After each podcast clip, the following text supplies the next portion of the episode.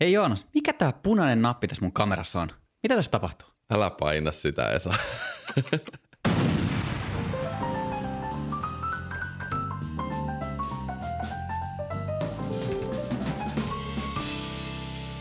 nyt, oli, nyt oli kyllä jäätävin aloitus kyllä ikinä. Älä nyt Joonas. Yes, tervetuloa takaisin valokuvauspodcastiin ja Kannelmän Lemmen luolaan. Nyt on kupit täynnä glögiä. Se on kauden ensimmäinen kuppi glögiä.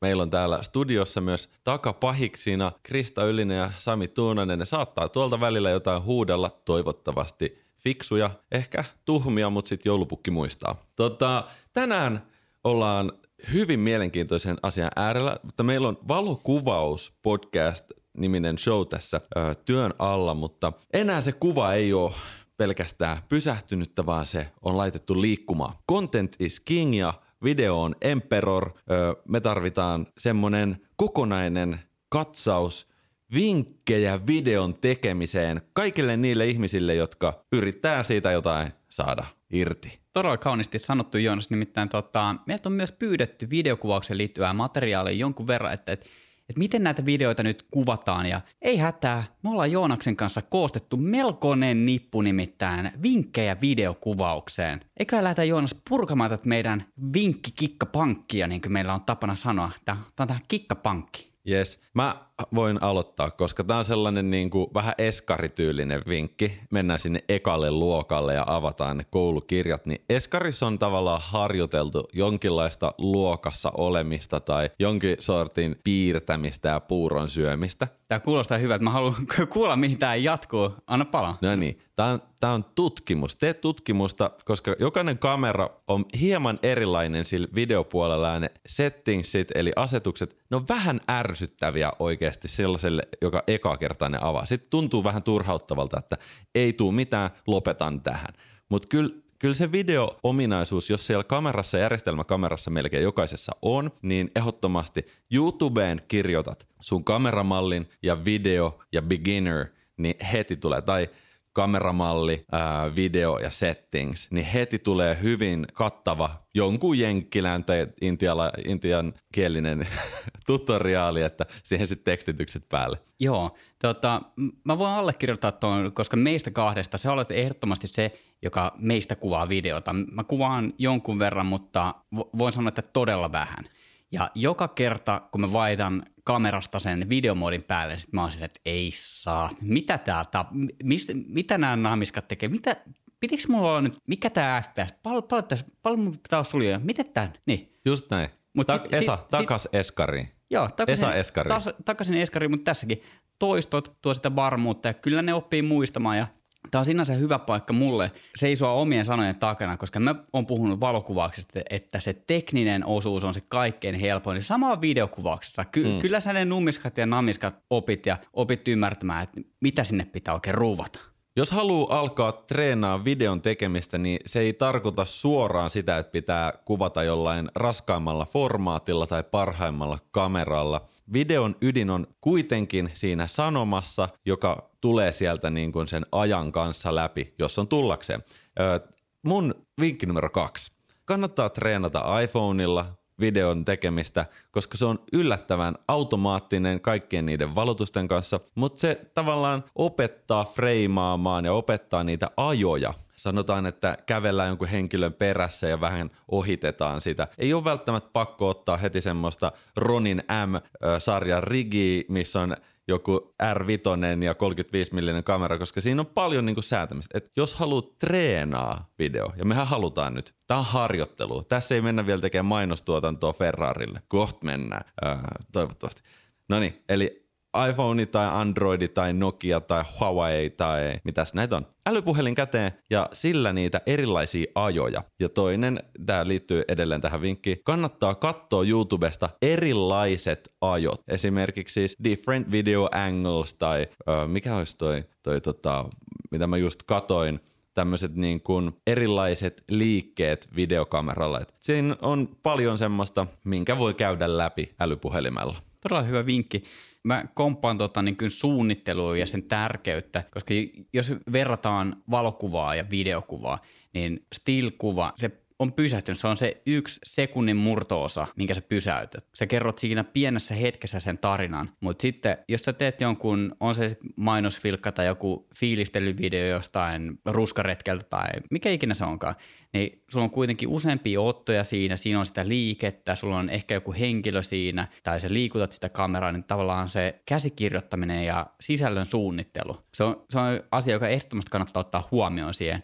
Mä oon tehnyt muutaman pienen videotuotannon, niin se on jotenkin hämmästyttänyt itseäni, että tavallaan se, että sun täytyy, sä et voi vaan räpsiä niitä kuvia samalla tavalla kuin sä otat stillejä, että, että sä oot jonkun mallin kanssa kuvaamassa, että ota noin, käänny näin, ota sitten, hei, tuo, tuohon tulee parempi valo, kuvataan siinä, ja sitten sulla on niitä yksittäisiä hetkiä, vaan sulla on niinku sellainen niinku se, siinä sun palapelissä on huomattavan monta palaa enemmän, mitä Joo. stillipuolella.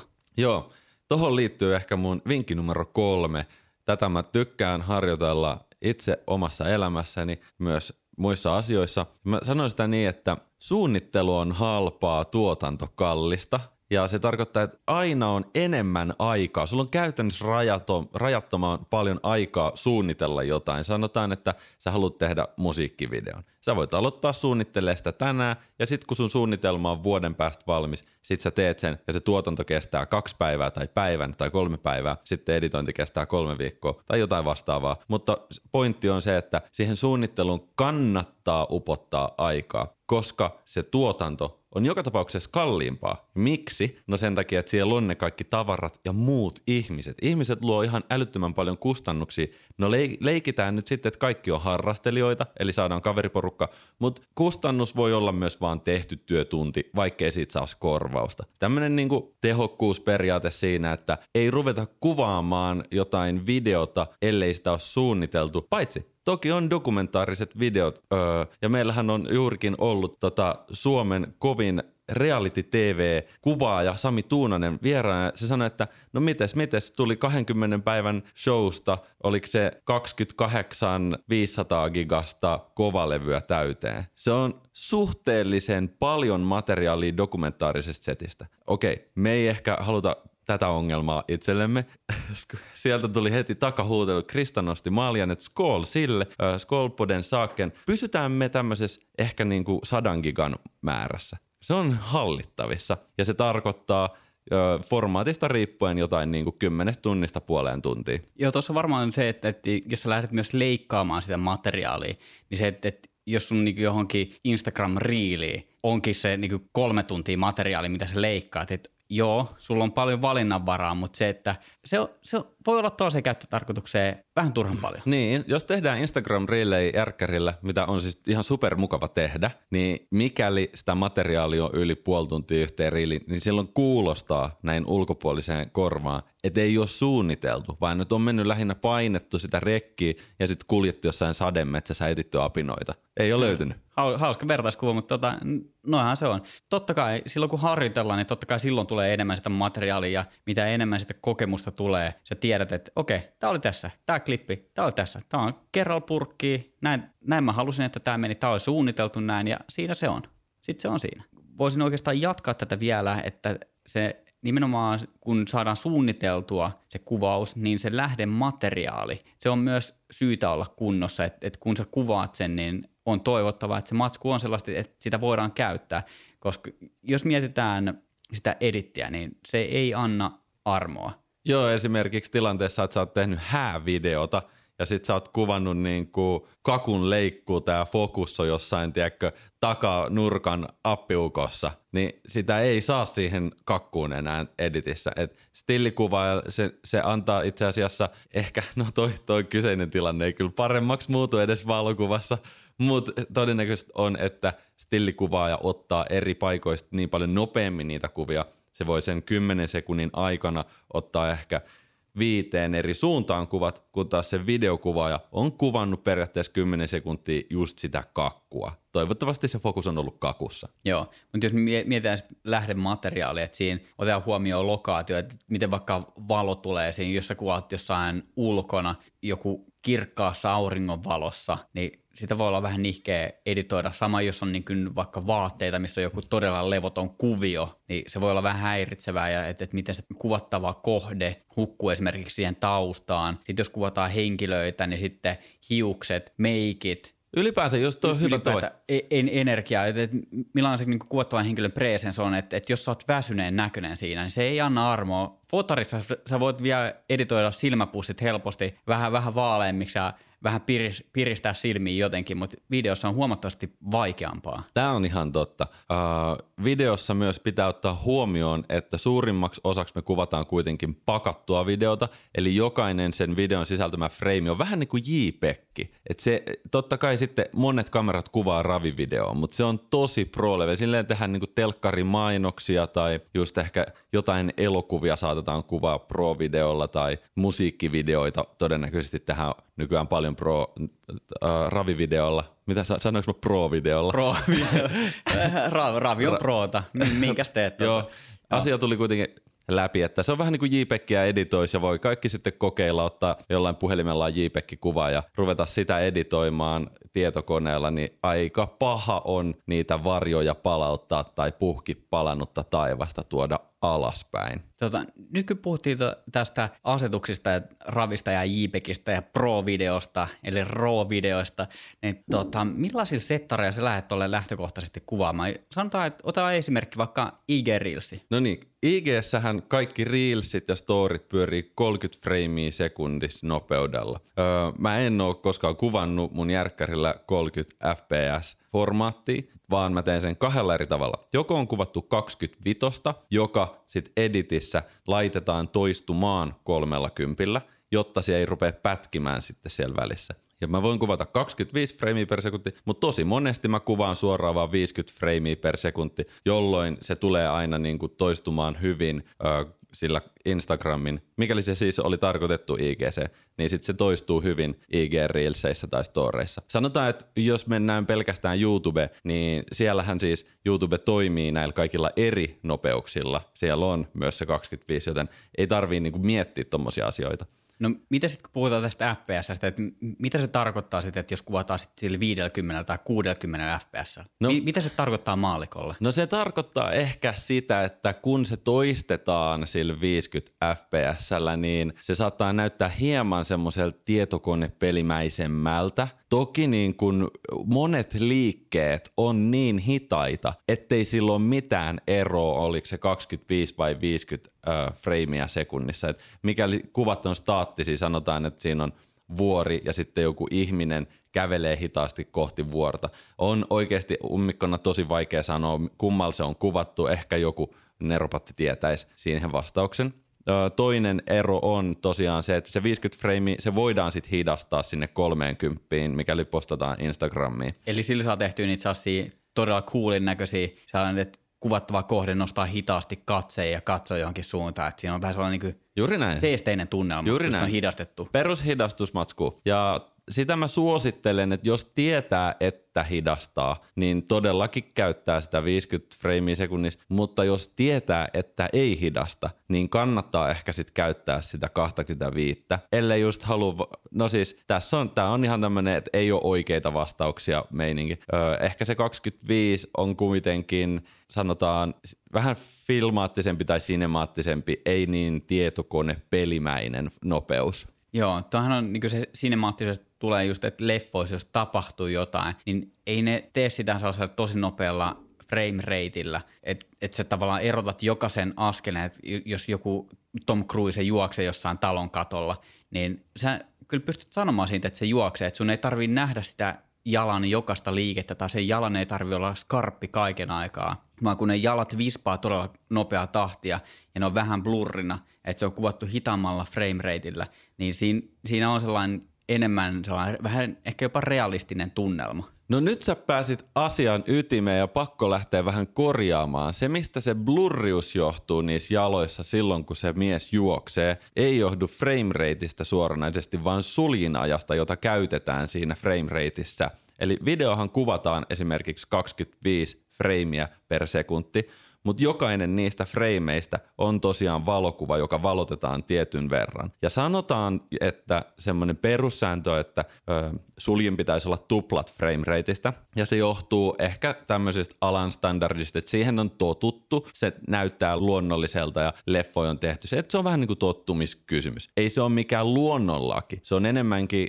sanotaan, jopa kontekstisidonnainen tottumiskysymys, että elokuvia tehdään monesti niin, että se on 25 freimiä sekunti, mutta sulin aika yhdellä freimillä on yksi alla 50. Mutta jos puhutaan vaikka jääkiekosta, niin ethän sä näe sitä kiekosta enää yhtään mitään, jos se on lämätty 100 kilometriä tunnissa ja sulla oli suljin aika 1 alla 50. Siitähän tulee pieni harmaa viiva, joten esim. urheilussa saatetaan hyvin käyttää 1 alla 500 suljin aikaa, vaikka kuvattaisi sitä 25 freimiä sekunnissa. Uppasko? Joo, nyt sitten iso lamppu mun pään päälle kyllä. Tämä oli todella hyvin kuvattu, että miten toi käytännössä toimii. Ja toki vielä kun puhutaan tästä frame rateista ja puhutaan, toi FPS on frames per second, niin se tarkoittaa myös siitä, että jos sä kuvaat 25 fps sekuntia, se ottaa käytännössä 25 valo- valokuvaa siinä ja muodostaa siitä videon. Jos sä kuvaat 50 fps, niin se on tuplat. Sulla on tuplan määrä niitä JPEGejä siellä kovalevyllä siinä kohtaa, että se vie myös enemmän tilaa sun kovalevyltä.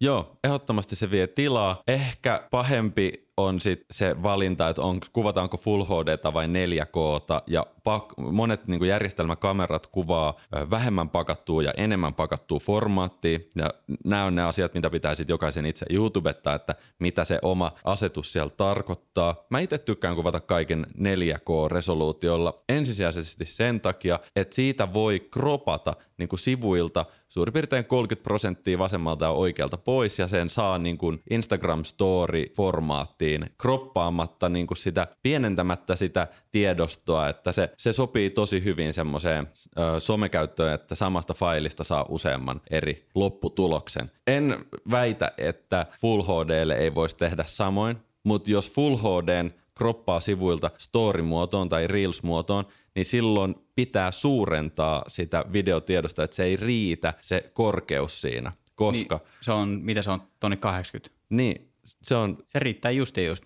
mutta sulle, sulle ei ole pelivaraa no, enää eikö, kropata sitä. Full HDn korkeus on tonni 80, mutta storissa ja reelseissä korkeus on 1920. Eikö niin onkin joo, aivan. Joten sen takia sitä pitää vähän niin kuin nostaa. Mutta jos on hyvä kamera, niin kyllä mä kehtaan väittää, että tällä somekulttuurissa, kun katsotaan nopeasti nopeata matskua, ei jengi huomaa. Ja sitten vielä toinen pointti on, että ei jengiä edes loppujen lopuksi kiinnosta. Ne on kiinnostuneita siinä, mitä siitä tapahtuu, että mikä se sanoma on tai mikä se yllätysmomentti siinä on. Et tosi, tosi paljon ihmettelisin tota, tilannetta, missä joku tosi hyvä laatuinen video. Ei kukaan tule kommentoimaan oikeasti, että hetkonen, onko tämä kropattu pystyy tuota Full HD-videosta? No just näin. Niin.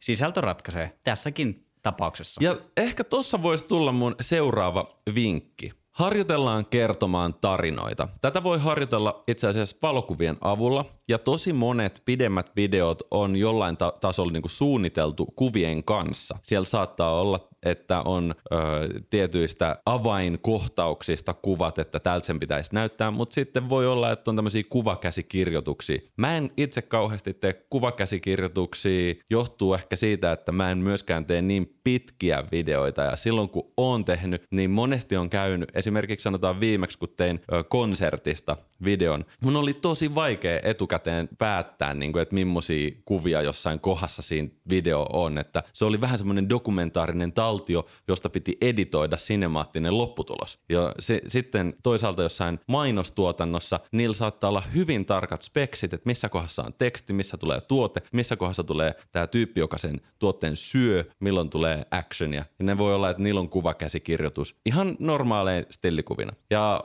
vanha kunnon sheriffi kaupungissa villiläinen ö, kolmen kuvan koodikieli, eli otetaan laajis, action ja close-up, niin siitä on hyvä lähteä tota, treenaamaan sitä tarinankerrontaa koska loppujen lopuksi se tarinankerronta on se aspekti, millä yleisö tulee arvioimaan tämän videoteoksen. Todella hyvin sanottu ja hienoa, että sä saat vedetty tähän meidän vanhan kunnon sheriffin mukaan tähänkin jaksoon. Tota, ää, mä haluaisin nostaa seuraavana esiin äänimaailman mm. koska hyvä video ilman ääntä ei ole hyvä video. Tai, tai riippuu asian yhteydestä. Jos se on niin joku luontodokumentti. Okei, luontodokumentti, se on itse asiassa aika hyvä esimerkki, koska kun sä kuvaat jollain 600 millisellä karhu, niin ei, ei ne ole ne kameran äänet, mitkä siinä todennäköisesti on, koska se kuvattava kohde on niin kaukana, niin siihen luodaan se äänimaailma. Ja jos mä tykkään niin tästä niin elokuvaympäristöstä, mä pidän elokuvista, mä pidän TV-sarjoista ja kaikkein parasta elokuvissa on se joku sellainen niin kuin tunnelman nostatuskohta, mistä tulee joku sellainen dramaattinen musiikki ja siinä tapahtuu jotain todella silleen, että, että tavallaan, että jos sä katsot sen saman kohtauksen ilman ääniä, niin sä voit ehkä jopa nauraa sille. Mutta mut sitten kun siinä on ne äänet, puhutaan jotain niin koskettavaa ja sitten on sellainen tosi dramaattinen nostatusmusiikki ja se herkistä, se menee jonnekin tuonne todella, todella, todella syvälle, niin kun kuvataan, niin siinä takaisin sen suunnittelupöydälle, mietitään, että, että millainen se äänimaisema siinä on, että, että tuleeko siihen, no okei, jos kuvataan IG Reelsia tai Storeen, niin sinne on helppo laittaa joku trendaava kappale soimaan sinne taustalle, mutta totta kai niin asian yhteydestä riippuen äänimaailman miettiminen, ehdottoman tärkeää. Hei, komppaan täysillä ja kannustan kaikki tsekkaamaan semmoisen nettisivun kuin freesound.com ORG, ja se on palvelu, josta voi ladata erilaisia ääniklippejä aivan ilmaiseksi omiin projekteihin. Ne on niin kuin joidenkin harrastelijoiden tai puoliammattilaisten tai miksei ammattilaistenkin nauhoittamia. Freesound on nimensä mukaisesti just se mesta, mistä löytyy esimerkiksi lokkien, öö, mitä ne tekee? Mitä tekee lokki? Rääkyy. What, what does the Laulaa. fox say? what does the fox say? Mut Kristan kommentti, Lok, lokki kakkaa. Tota, se äänimaailma on ihan todella tärkeä, mikäli halutaan vaikuttaa emotionaalisesti siihen katsojaan. Sanotaan niin, että äänet antaa jopa tai tuottaa suurempia traumoja ja tunteiden vaihteluita kuin visuaalinen kuva. Ö, johtuu varmaan siitä, että äänet on sellaisia, jotka tulee niinku korvalle ääniaaltoina. Jos katsotaan näytöltä jotain, niin se on, hyvin, se on aina 2D. Sä katsot kuitenkin näyttöä. Se on niinku jotain digitaalista. Ääni ei ole koskaan digitaalista silloin, kun se tulee sun korviin. Toisaalta sitten jos puhutaan oikeasta elämästä, niin ehkä tätä voi debatoida, että ö, aiheuttaako visuaalinen kokemus pahemman trauman kuin ääni, mutta jos mä katson sua niin kuin reaalimaailmassa ja sitten tuosta tulisi joku zombia hyökkäisi sun päälle, varmaan jäisi trauma, mutta kun se on siellä ruudussa tai elokuvateatterin kankaalla, niin se on silti eri asia kuin reaalimaailma, niin kuin aivojen näkökulmasta. No, miten tätä asiaa voi käyttää hyväksi? Esimerkiksi just lisäämällä niitä viulukonsertteja sen jääkarhun öö, päälle sinne luontodokumenttiin, niin kuin aina tehdään. Siellä on joku, joku soittaa jotain Bachia tai Mozartia. Tai sitten tämä oikeiden äänien lisääminen jälkikäteen. Öö, kyllähän se jääkarhu jotain murisee tai pol- polskii siellä vedessä – se tuo vähän semmoista että uskottavuutta. Sitten voidaan toisaalta elokuvissa tai sarjoissa, no puhe on ensimmäinen tapa tuoda se ääni ja repliikit tulee sitten niinku heti vierellä, että mitä sä sanot. Sä voit myös jättää sanomatta mitään oikeaa, sä voit päätellä ihmisen tunteet tai ihmisen olotilan jostain muusta ääntelystä. Sanotaan niin kuin, että tämmöiset rakka, rakastelukohtaukset, aika harvoin niissä on kauhean paljon sitä puheääntä, mutta jos sä pistät silmät kiinni, niin sä voit hyvin nopeasti sanoa, että onko noilla ihmisillä turvallinen ja hyvä olla vai ei. Joo, siinä on huomattava ero, että soiko siinä taustalla joku funkki, vähän sellainen, niin kuin, tiedätkö, vähän, vähän sellainen viettelevä ja svengaava, vai että, että soiko siinä joku, joku niin kuin, raskas metallimusiikki taustalla, niin siitä voi päätellä, että, että mitkä, mikä se mielentila siinä rakastelukohtauksessa on. Mutta tota, mulla on itse asiassa tästä yksi hyvä esimerkki omasta elämästä. Tota, aikoinaan mä harrastin flowboardingia, eli tästä sisäsurfausta. Silloin kun mä asun Kouvolassa, niin tota, Pyhtäällä on tällainen paikka. Eli on allas, mistä tulee altaan etureunasta vettä ja se vesi tulee vähän niin kuin ylämäkeen. Että sä pystyt vähän niin kuin, se on vähän niin kuin surffaamisen ja lumilautailun ja skeittaamisen yhdistelmä. Että sulla on sellainen lauta, missä sulla ei ole siteitä, että se on vähän niin kuin skeittilauta, skate, skeittaat veden päällä. Niin tota, mulla oli GoPro, aikoinaan. Se on joku ihan niitä alkupään kameroita ja sitten omaksi ilokseni kuvailin niitä meidän surfireissuja. Se, se oli todella hauskaa ja koostin siitä sellaisen videon. Niin totta kai niin kuin raskaan musiikin ystävänä videosta mitään tietämättä. Mä ajattelin, että, että pistää tää, tää vähän hy- hyvää mättöä tähän musiikkiin. Niin on siinä aika kova kontrasti, että jos sä surffaat ja sulla olisi sellainen jonkunnäköinen metallisin taustalla kuin se, että, että olisi voinut vetää vähän sellaista kalifornialaista soundia, että, että vähän sellaista lämpöistä kitarasoundia sinne ja sellaista hyvää svengiä, niin kyllä, kyllä se niin videon sisältö muuttuu niin kuin aika radikaalisti tällaisessa tapauksessa. Ehdottomasti. Seuraavaan pointtiin. Äh, tässä tarinan kerronnassa videon osalta yksi olennaisimpia juttuja myös ehkä monen aloittavan moka on, että näytetään samoja asioita. Nyt kun sitä videoa katsotaan, niin tavallaan se katsoja kyllä sisäistää yhdellä kerralla, että minkälainen tämä kuva oli. Ja se sitten jos leikataan johonkin lähikseen ja vielä seuraavaan, palataan siihen ensimmäiseen, niin se katsoja on sille, hei, miksi miksi tämä on nyt sama? Että mun nyrkkisääntö on semmoinen, että näytetään yksi asia vain yhden kerran. Se riittää. Sitten mennään seuraavaan tota, teemaan tai kuvakulmaan. Tai toki voidaan palata siihen ensimmäiseen kuvakulmaan. Sanotaan, että jos siinä on vaikka dialogi, mutta sitten on parempi, että sanotaan jotain reilusti niin kuin uudenlaista asiaa, että se palaa siihen, niin kuin, sit siihen kuvakulmaan, mutta se asiayhteys on jo eri. Miten sitten tota, ottojen pituudet? Tota, jos mietitään jotain TV-sarjaa, missä käydään jotain pitkää dialogia, niin sitä ei välttämättä kuvata yhdellä otolla, mutta tavallaan mitä pidemmäksi se yksi otto venyy, niin sitä enemmän se vaatii tavallaan siltä sisällöltä.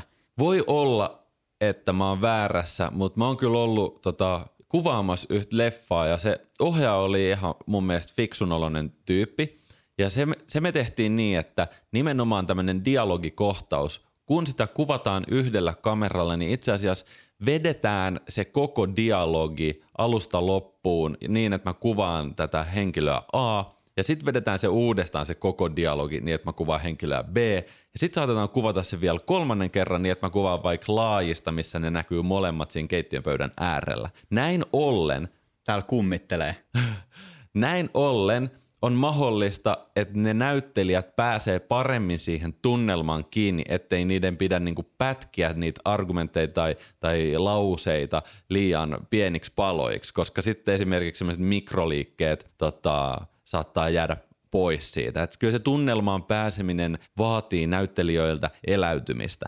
Mutta leikataan sitten vaikka mieluummin tämmöistä somevideoa. Mä tykkään heittää näitä Reels-esimerkkejä, koska se on aika tällainen tätä päivää. Siinähän ei ole mitään väliä, minkä mittainen se otos on ollut. Tyypillisesti ö, ihmisen aivo käsittää jonkun kuvan jos se on vähintään kaksi sekuntia. Toki riippuu, että kuinka paljon siinä kuvassa sen kahden sekunnin aikana tapahtuu, että jos siinä on 20 tyyppiä joku vitsi tota, linna kaatuu ja lohikärme nousee ja kaikki mahdollinen, niin kyllä silloin voi olla, että pitää niinku käyttää 5 tai 6 sekuntia. Mutta tämmöisessä meidän tyylisessä outdoor content äh, some-videojutussa, niin kaksi sekkaa on sellainen, että kaikki tajuu sen. Sitä lyhyemmät, sanotaan, että puolen sekunnin klipit, ne on vähän niin lyhyitä, että ne saattaa välähtää, näyttää hyvänä efektinä, mutta että se ymmärrys ei mene sinne katsojan takaraivoon. Joten lähdetään siitä kahdesta sekunnista ja nyt tulee tällainen pihvi. Jätetään aina häntää niin alkupäähän kuin loppupäähän, jotta sitten leikkauspöydällä voidaan löytää se paras mahdollinen kaksi sekuntia. Ja sitä ehkä auttaa, saattaa auttaa, jos kuvataan sillä 50 freimiä per sekunti formaatille, että saadaan vaikka hidastettua, sitten voidaan kuvaa vaan vaikka neljä sekuntia video, tuoda se editointiohjelmaan, hidastaa se puolella, saadaan kahdeksan sekuntia ja sieltä valitaan se kaksi sekuntia. Joo, tuolle niin salakavallisesti pystytään käyttämään niin sitä lyhyempää materiaalia hidastettuna nerokasta Joonas. Todella nerokasta. No nyt kun puhutaan tästä sisällöstä, niin tota, mites toi, mites toi kuvan sommittelu?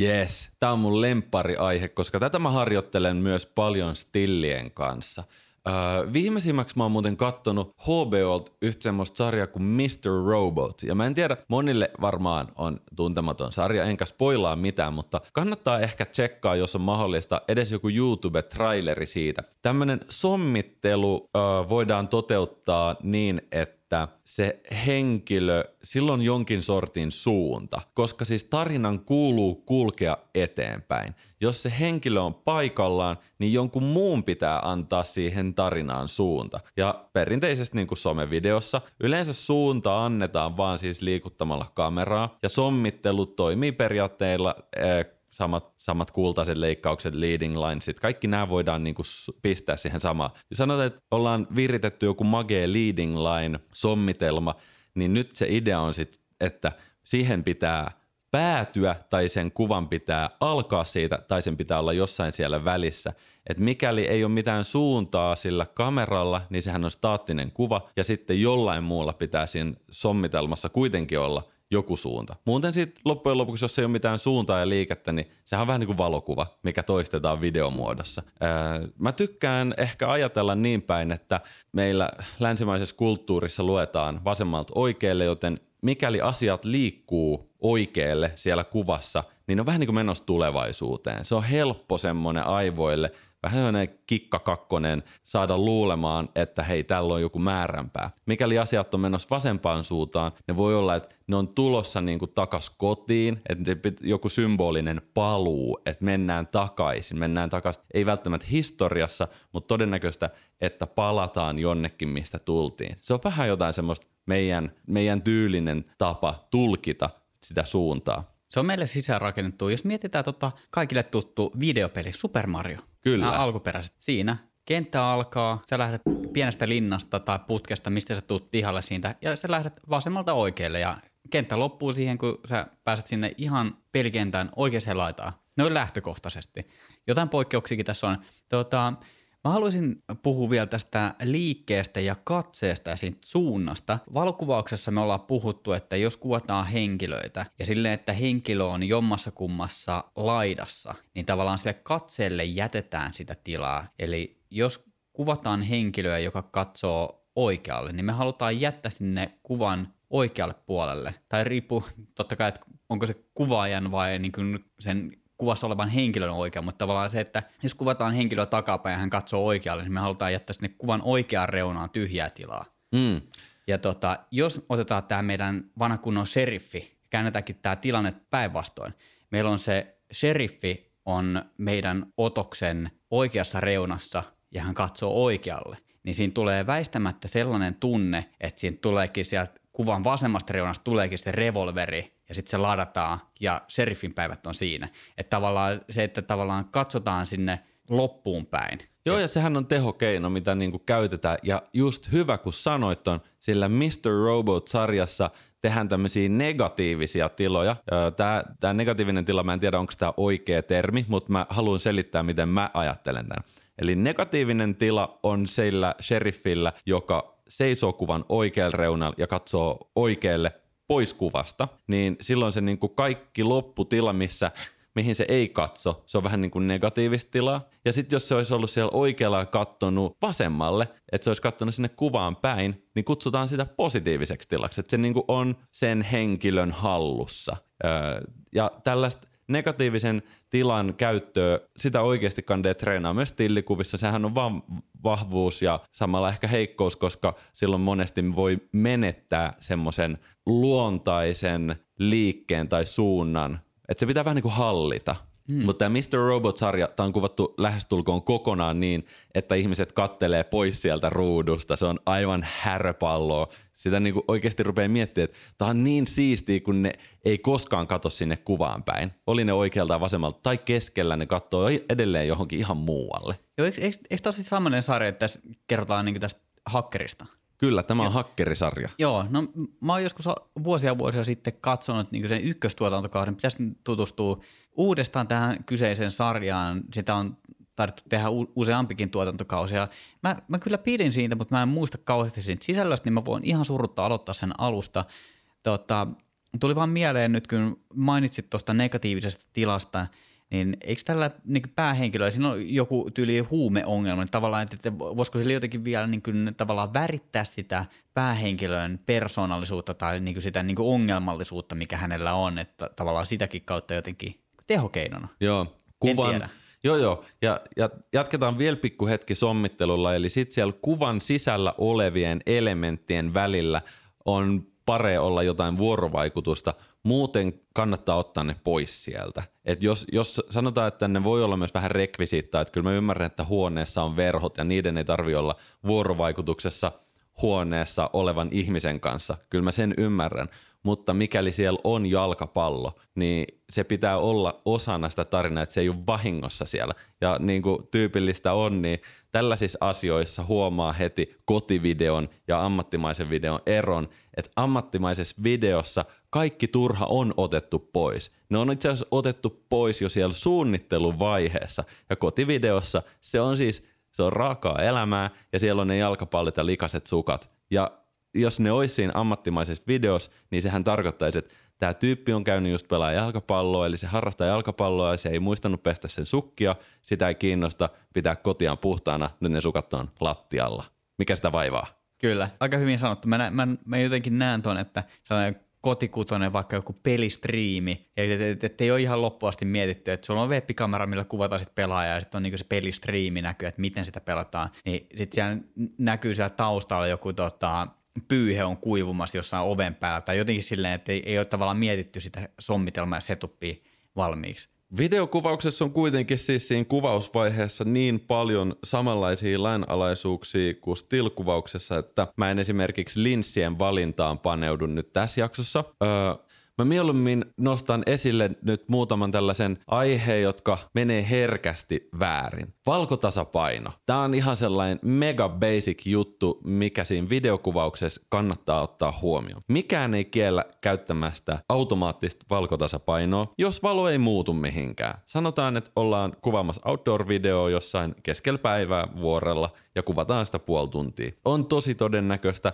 että se valo on ihan joka suuntaan saman värinen, joten automaattinen valkotasapaino, sitä ei huomaa, jos se vähän siellä heiluisi vaikka asteen tai kaksi. Mutta monesti videoissa kuitenkin sen liikkeen mukana tuodaan uusia elementtejä, saatetaan tuoda läheltä vaikka punatakkinen mies tai tuodaan uuden värinen keinovalo, otsalampu tai katulampu tai autonvalot tai joku, niin silloin valkotasapaino saattaa sen otoksen kesken muuttua ja se näyttää aika semmoiselta isolta niin sanotulta glitchiltä, että jos yhtäkkiä kuva kylmenee, niin sitä on myös ihan sika ärsyttävä jälkikäteen koittaa muuttaa niin kuin takaisin, että se pysyisi samana. Eli mieluummin kuvataan manuaalisella valkotasapainolla ja sitten kameroissa on suorat valinnat, että no niin, aurinkoinen, pilvinen, keinovalo, whatever. Joo, eli, eli tässä kohtaa otetaan tämä serifi-esimerkki. Kun me ollaan tota siinä meidän kaupungin laidalla, me ollaan salunan ulkopuolella ja se meidän kohtaus alkaa siltä, että me halutaan tuoda sitä miljöitä. Me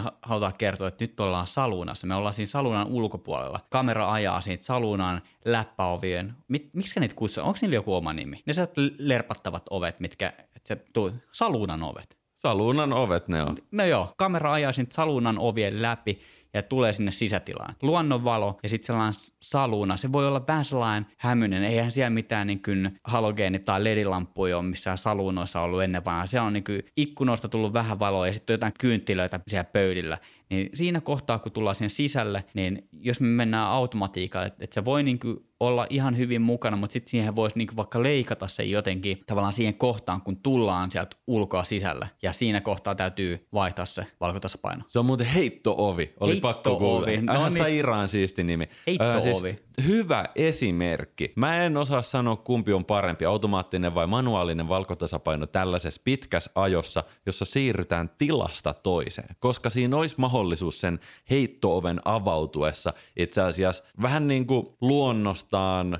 vaihtaa se valkotasapaino. Et mä en tiedä häiritsisikö se ja huomaisiko sitä, mikäli se kuva jotenkin peittäisi ensin. Et kyllä tämä teoria enemmänkin toteutuu siis tyypillisesti tämmöisessä kännykällä kuvatussa tai nimenomaan Instagram-meininki kuvatussa ää, auringonlaskussa, auringon nousussa, missä ollaan samassa tilassa ja sitten tota, ensin kuvataan sinne merelle ja sitten kuvataan aurinkoon päin. Ja jos sen 180 astetta siitä kelaa, niin koko ajan periaatteessa se valkotasapaino, kun se on automaattinen, niin se tulee muuttumaan, vaikka ollaan samassa tilassa niin se saattaa nimenomaan häiritä ja vääristää värejä. No, somessa ei kukaan tuu taaskaan niin naulaa sua sinne seinälle, että hei vitsi sun valkotasapaino vähän vaihtui tuolla lopussa, että tähän paska video. Että se ei ole kuitenkaan se pointti, mutta kannattaa miettiä sitä, että pidetäänkö se tarkalleen vaikka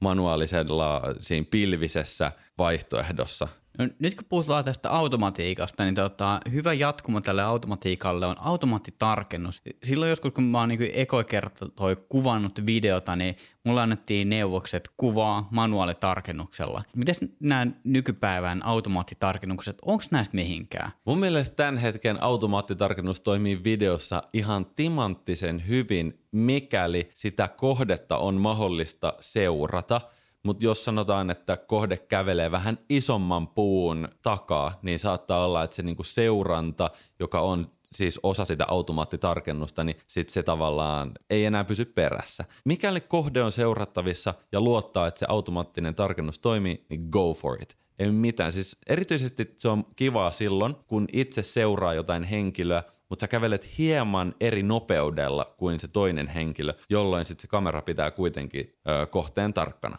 No itse asiassa yksi fantastinen asia videokuvaamisessa verrattuna still-kuvaamiseen on se, että se kuvan tarkkuus, se on ihan sekundaarinen asia. Että mikäli sä kävelet ja joku toinen, joku kohde on puoli sekuntia vähän blurrina, koska se astu askeleen kauemmaksi. Sanotaan, että sä oot pistänyt tarkennuksen manuaalille, ottanut sen aluksi ja sitten se kävelee se kohde ja se vähän menee blurriksi, sitten se saattaa tulla takas tarkaksi, niin ketään ei kiinnosta eikä kukaan huomaa. Siinä ei ole mitään väärää, että on vähän tämmöisiä niin sanottuja blurrei kohti, että siihen ei välttämättä kiinnitä samalla tavalla huomio kuin esimerkiksi automaattitarkennuksessa, missä saattaa se seuranta yhtäkkiä löytää, että no niin, tarkennankin tuohon puun latvaa. Ja sitten sulla sille yhtäkkiä muuttuu se niin kuin tosi sille aggressiivisesti. Et mm. Totta kai kameroissa voi asettaa sen automaattisen tarkennuksen nopeuden ö, jollekin tosi hitaalle modelle, mikä on ihan super suotavaa videoissa ellei sitten ole tarkoitus träkkää vaikka ö, päälle juoksevaa koiraa tai jotain, en mä tiedä, näitä esimerkkejä voisi olla miljoona, mutta siis siinä, että joku asia käy pois fokuksesta ja palaa fokukseen, käy pois fokuksesta, se voi vaan näyttää magealta. Se voi olla aika leffamaisen siistiä.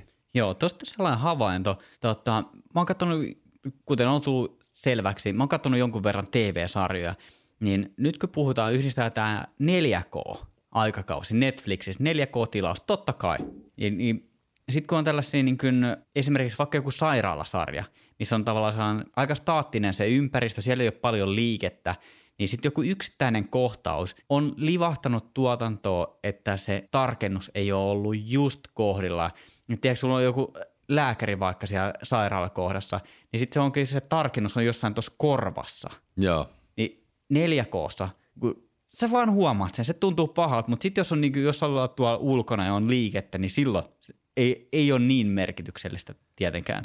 Jatketaan hieman tällä liikkeellä. Öö, tämmöisen kotivideon ja ammattimaisen videon erottaa heti toisistaan, mikäli käy tyypilliset ja kotivideossa ei leikata liikkeeseen. Ja se mitä tämä tarkoittaa on, että kun katsoo jotain ammattimaista videota, niin koskaan ei tule sitä kohtausta, että sen tavallaan leikkauksen sisällä se kohtauksen liike alkaa. Esimerkiksi kävely. Ellei se ollut just sen niin pointti, että hei, se tyyppi ensin katsoo siinä sanomalehteen ja sitten se lähtee jostain syystä kävelemään. Se on aina leikataan niin sanotusti liikkeeseen, että kesken askeleen alkaa niin kuin se itse klippi. Ja sen takia kannattaa ottaa sinne niin kuin kuvaustilanteeseen vähän enemmän liikkumavaraa, jotta voi, sanotaan Instagram hyvä esimerkki, sori että tulevaa Instagramiin. Instagramit Otetaan, ja serifit. Vo, voidaan kohta vaihtaa johonkin musiikkivideo, mutta siis sielläkin on, tiedäksä, että sulle ei ole sitä kohtausta musiikkivideossa, että rumpali ei ensin soittaisi ja sitten se soittaisi, ellei se biisi vasta alkanut. Eikö niin? Eli no. siis Instagram-videossa, kun sanotaan, ja sitten siinä kuvaustilanteessa ö, monesti on helppoa kommunikoida sen mallin ja kuvaajan välillä. Kuvaaja sanoo, käy, ja sitten se malli lähtee kävelemään. Kamera on saattanut pyöriä jo, siis sille mitä väliä, että kamera olisi pyörinyt jo vaikka minuutin, että se on ensin seisonut siinä minuutin ja sitten lähtenyt kävelemään, kun kuvaaja on sanonut, että käy. Mutta sitten kun se leikataan, niin leikataan liikkeeseen, jolloin se näyttää siltä, että hei, tämä story niin kuin on uskottava, että se, se näyttelijä, sille ei annettu käskyä lähteä liikkeeseen, vaan että se oli luonnollinen, että se oikeasti liikkui jo sinne. Muuten se näyttää siltä, että siellä niinku nuket on käskytettävissä siellä tota Instagram-videossa ja ne tekee toistaa käskyt, mutta vasta sen jälkeen, kun ne on annettu. Todella hyvä esimerkki Joonas mä, mä saan tuosta kiinni. Tuo on ehkä sellainen asia, minkä mä oon jotenkin tiedostanut, mutta mä en, mä en olisi ainakaan itse osannut pukea sitä sanoiksi. Mutta joo, saan kiinni tuosta, että, että jos tavallaan se liike lähtee siitä seisaltaan ja sitten lähdetään kävelylle, niin kyllä, kyllä siinä on joku sellainen niin vähän tökerö. Joo, se on se kotivideoefekti, ei sille mitään mahda. No mitäs muuta kotivideoissa monesti on niin tärinää? Tosin niin on niissä heavy rock videoissa, niissä musiikkivideoissa. Mo- monesti se on muuten tehty jälkikäsittelyssä se tärinä, että siihen on niinku, sitä on vähän zoomattu sitä kuvaa, eli laajennettu ja sitten niinku niin sanotusti annettu keyframeilla, eli avainkuvilla sille videon eri frameille uusia positioita, jolloin se rupeaa niinku siinä tärisemään. Se on aika tyypillistä, että tehdään efektejä noin. Mutta siis tärinä, se on tämmöinen kaikkien vihaama ja joidenkin rakastama efekti. Mun mielestä tärinä on super ärsyttävää, jos siinä tilanteessa on rauha. Tärinä on heti ok, jos on vaikka vauhdikasta kävelyä. Voi olla siis vähän rauhallisempaa kävellä, mutta jos, jos se liike sisältää luonnossa tärähdyksiä, niin sitten siellä tärähdyksellä voi olla ihan paikkansa siinä lopullisessa tuotoksessa. Autolla kun ajaa, niin kaikki tietää, että vähän tärisee. Eli silloin kun kuvataan auton sisällä video, niin totta kai se tärisee, mutta videossa se voi näyttää ehkä liikaa tärinää, mutta mun mielestä sitä ei kannata ainakaan lähteä pelkäämään. Miten tätä voi tota, vähentää? No ensinnäkin meidän kaikki kuvavakaat rungossa, objektiivissa ja sitten on nämä gimbaalit. Mutta sitten on ihan kuvaustekniikka, niin kuin että opettelee tekee semmosia liikkeitä omalla kehollaan, että tuntee, että ikään kuin siellä on semmoinen hyvä flow. Mä oon kuvannut just isolle asiakkaalle ison kasan brändivideoita, kaikki käsivaralta. Toki kuvasin siis 50 millisellä ää, linssillä ja 50 freimiä per sekunti, jotta ne kaikki voidaan hidastaa ja 50 millisen linssillä siksi, että kuvan sisällä reunojen vääristymä on minimaalinen, jolloin jälkikäsittelyssä tehtävä tärinän poisto onnistuu parhaalla mahdollisella tavalla. Sillä jos kuvataan tosi laajalla linssillä, missä on reunoilla ää, paljon venymisiä, sanotaan 15 millisellä tai vaikka 20 millisellä, niin itse asiassa liikkeessä, silloin kun se kamera vähänkään liikkuu, niin ne reunojen niin kuin venymät, ne vaan korostuu, koska siis se liike näyttää siellä reunoilla nopeammalta kuin keskellä.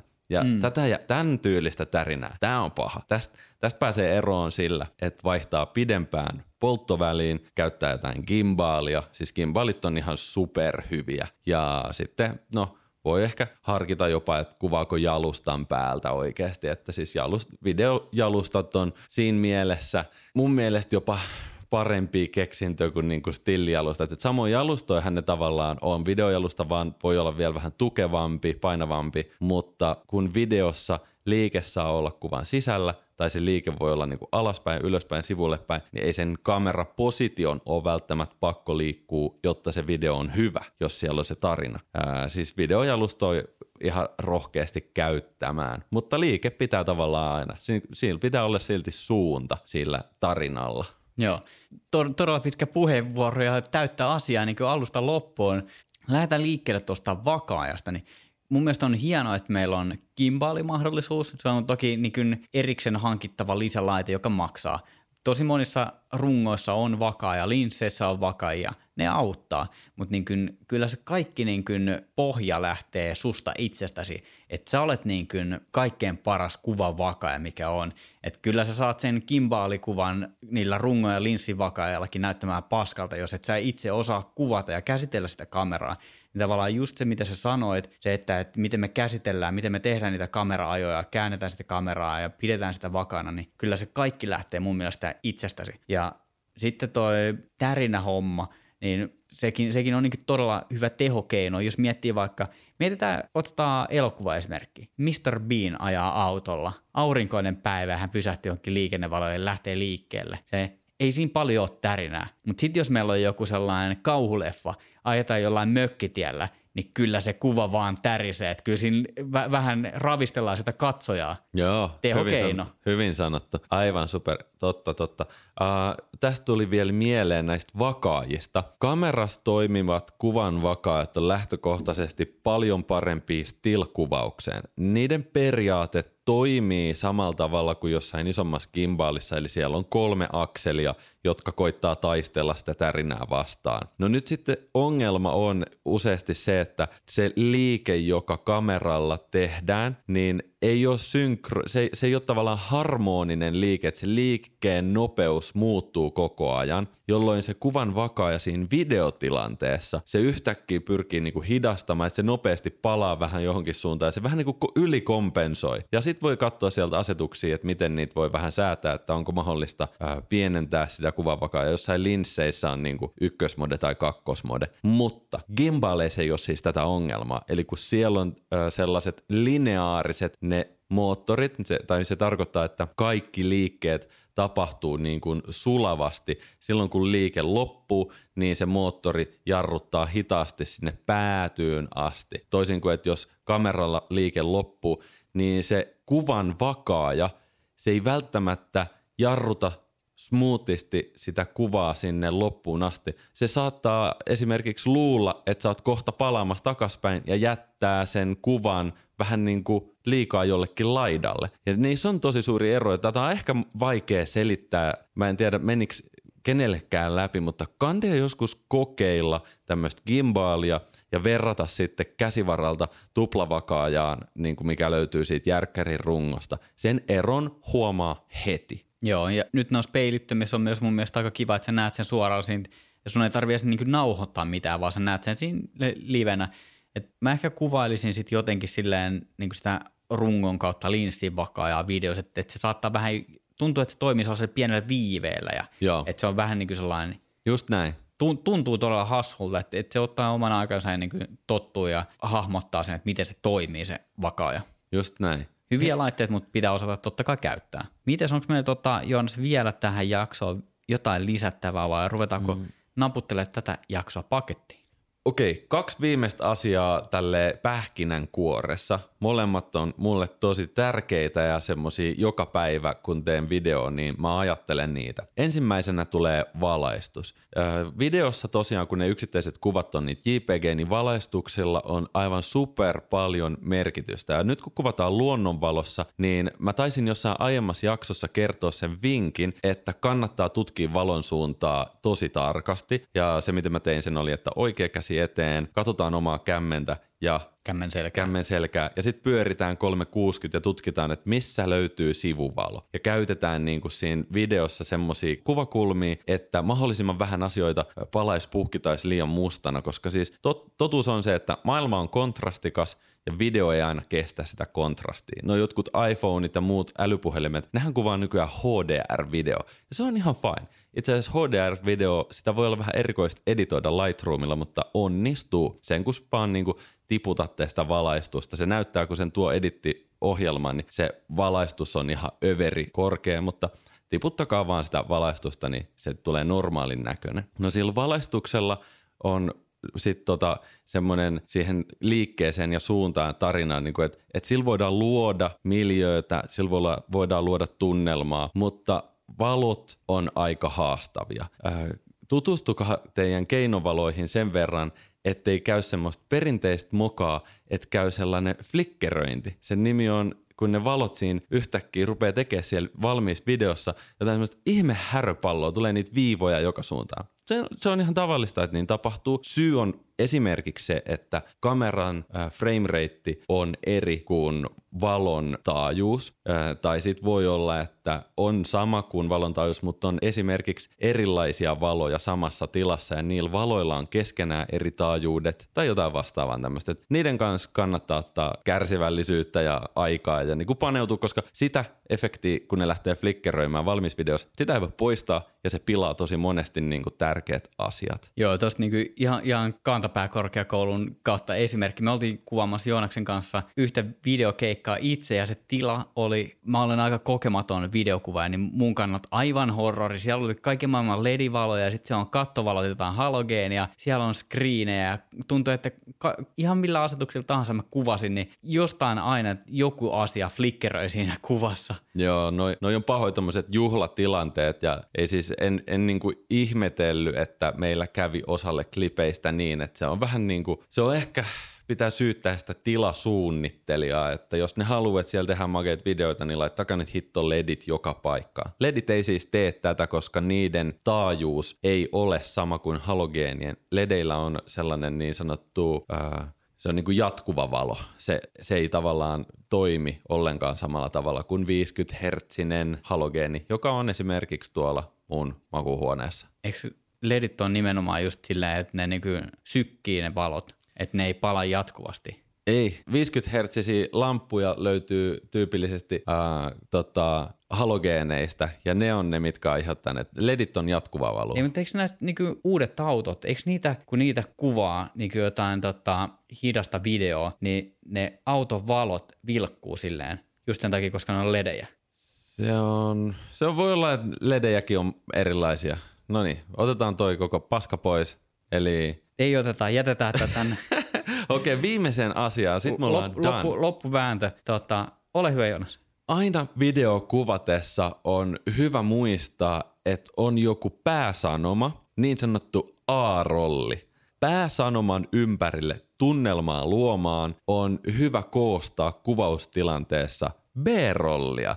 A-rolli on huomattavasti tärkeämpi, koska se, on niinku, se tarina on sen varassa. Että jos joku kohta A-rollilta puuttuu, niin tarina on rikki. B-rolli on erittäin olennainen, mutta ei suinkaan tarinan kannalta, vaan tunnelman kannalta. Yksityiskohtia, silmät, puut, havina taivas, kaikki semmoiset, niinku, mitkä voi kuvittaa sitä ympäristöä mitä siihen haluaa tuoda lisäksi. Sitten timelineilla tosi monesti niinku sekoitellaan näitä niin, että se B-rolli sitä voi vähän pilkkoa sinne, että tuodaan miljöötä esiin, että täällä nyt puros oli se ja kalat polskivat ja sitten se niinku A-rolli on kuitenkin oikeasti se, että mies kävelee perhovapa ö, olallaan kohti nuotiopaikkaa ja silloin jo kalat kassissa. Ja sitten voidaan kuvata just perus, hei, hyviä B-rollijuttui, liekit, vesi, taivas, lehdet, kaikki semmoinen, missä on vähän semmoista mukavaa liikettä. Näissä kaikissa. Kenkä, askellus. Askellus voi Close olla, up. joo, askel, joo, kenkien niin kuin nimenomaan siitä close-upit on aina B-rolli. Ja B-rolliksi voidaan laskea myös siis, niin kuin, että kuvataan kasvoi tosi läheltä. Joku, niin kuin, että huuli nykii tai silmä nykii tai joku, joku vastaava. Et näitä kannattaa harjoitella kuvaamaan. Se on tosi mukavaa sit jälkikäteen, kun sul, sä huomaat, että vitsi, että tästähän tuli tämmönen niinku 30 minuutin öö, filmi, missä nainen maalaa maalausta maisemasta ja tää on tämmönen hieno mökki, mutta sitten se tajut, että ei vitsi, vähän tynkä, että ei, tähän, miksi tässä, tässä on liian hitaita otoksia. Tiedätkö, missä ei ole B-rolli ollenkaan? No, Salatuiselämissä. no ei varmasti. Formuloissakaan ei ole. Jos...